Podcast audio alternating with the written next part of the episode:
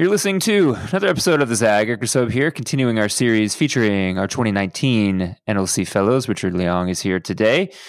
Known him through education spaces, so excited to connect with him, see what he's working on, and see what he's up to in twenty nineteen. So let's get to it.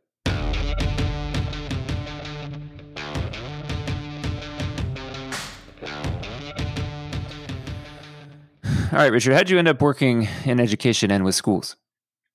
Hey, Eric. Uh, that's a good question. Um, I think, honestly, it comes down to uh, when I was in college, I, I went to school at Columbia University. Um, I, I remember getting there from a small suburb in Orange County and realizing just how incredibly lucky I had been to grow up in Orange County um, and the schools that I'd gone to, the teachers that I'd had, and really reflecting on privilege and identity and, and thinking to myself, you know, this is the cause that I want to work on. This is one of the access to equitable education is, it, for me, like the largest civil rights issue of our time, right? And so it became something that I became very passionate about. Um, and I, I felt like it was the way to make social change happen.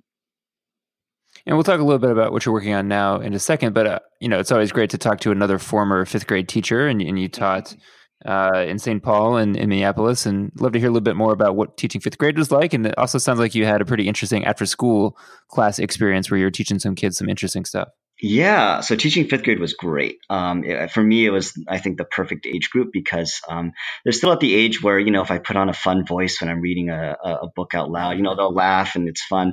But they're also old enough to to grasp, you know, theoretical concepts. And we would talk about racism and stereotypes and, uh, you know, the, the, the issues happening in their community. And the kids would really, the kids could understand. Um, and I, I really appreciate that. Um, as far as the after school thing, yeah, I, um, I, I taught after school martial arts. Um, I, I do this martial art called wushu. Um, and, you know, for me, we, we talk a lot about, you know, teachers being their authentic self and bringing their full identity to their, their classroom.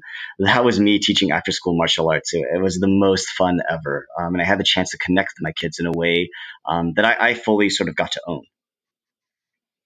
And then tell folks a little bit about the work you're doing now with L E E, which is Leadership for Educational Equity, which is uh, the C four offshoot of, of T F A, but they do some slightly different stuff than Teach for America. So tell folks what you're up to. Yeah. So L E E is a, is a, we are a nonprofit. We're a leadership development organization. So um, our objective here is to support current and former educators um, uh, to make lasting change through public leadership.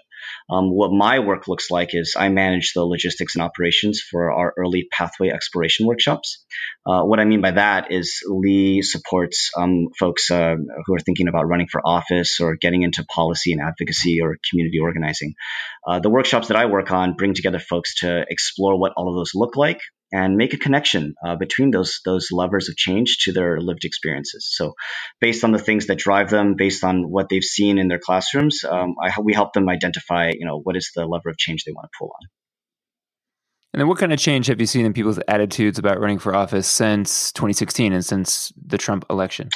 Yeah, that's a really good question. Um, I think we're at a space now where we're seeing a lot of uh, folks from marginalized communities, especially people of color and especially women of color.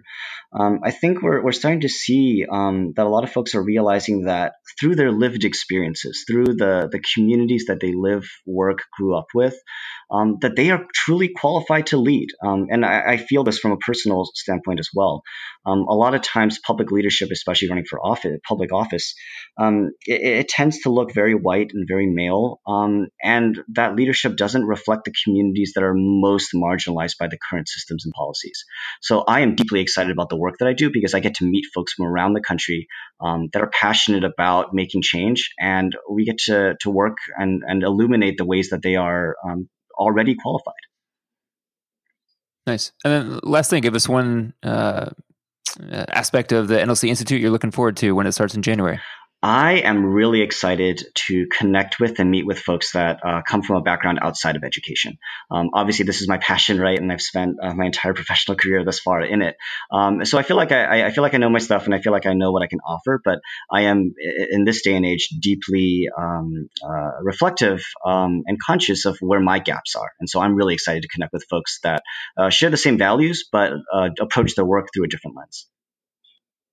Nice. Well, listen, we're excited to have you and, and excited to see the Fellows class take off when it starts in January. Thanks for everyone for listening to this episode of The Zag. You can hear all of Richard's colleagues in the cohort and their podcasts. You can find that on Apple Podcasts, Google Podcasts, SoundCloud, Spotify, Stitcher. There's nineteen other really interesting folks you should get to know. So definitely take care of that. And until then, we'll see you soon.